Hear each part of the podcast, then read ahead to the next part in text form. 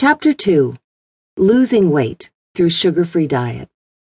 A person addicted to sugar may find it difficult to resist the temptation. Motivation is what you need to overcome your sugar cravings. Aside from losing weight, there are a lot of reasons why you should start a sugar free diet.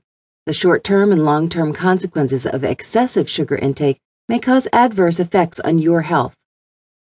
Sugar can directly increase your weight. When your sugar consumption is high, the blood sugar level will be elevated.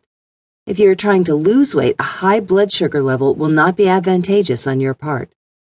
The main requirement of the body to activate its fat burning system is a stable blood sugar level. Therefore, starting a sugar free diet is the best option to do. If you want to lose weight, then sugar must be eliminated from your diet. Sugar does not have any nutritional value. Aside from giving you a sweet taste, sugar does not contribute any nutritional value to the body.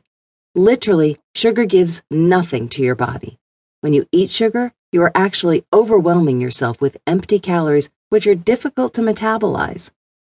When your body does not completely metabolize carbohydrates, it may lead to the development of toxic metabolites pyruvic acid, and non-standard sugar. Non-standard sugars are comprised of five carbon molecules. Pyruvic acid goes into the nervous system while the non-standard sugars accumulate in the erythrocytes. The cell respiration may be interrupted by these toxic metabolites. As a result, the cells will have an insufficient supply of oxygen, which may inhibit them to function normally. In some cases, Cells may die if there is no oxygen at all. This means that sugar can kill our cells.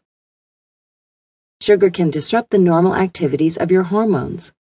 Sugar is considered to be a strong hormone disruptor. When the hormones do not perform their function, your body will be disabled in maintaining system equilibrium. If leptin, insulin, and ghrelin are disrupted, your body will be at greater risk of increasing weight.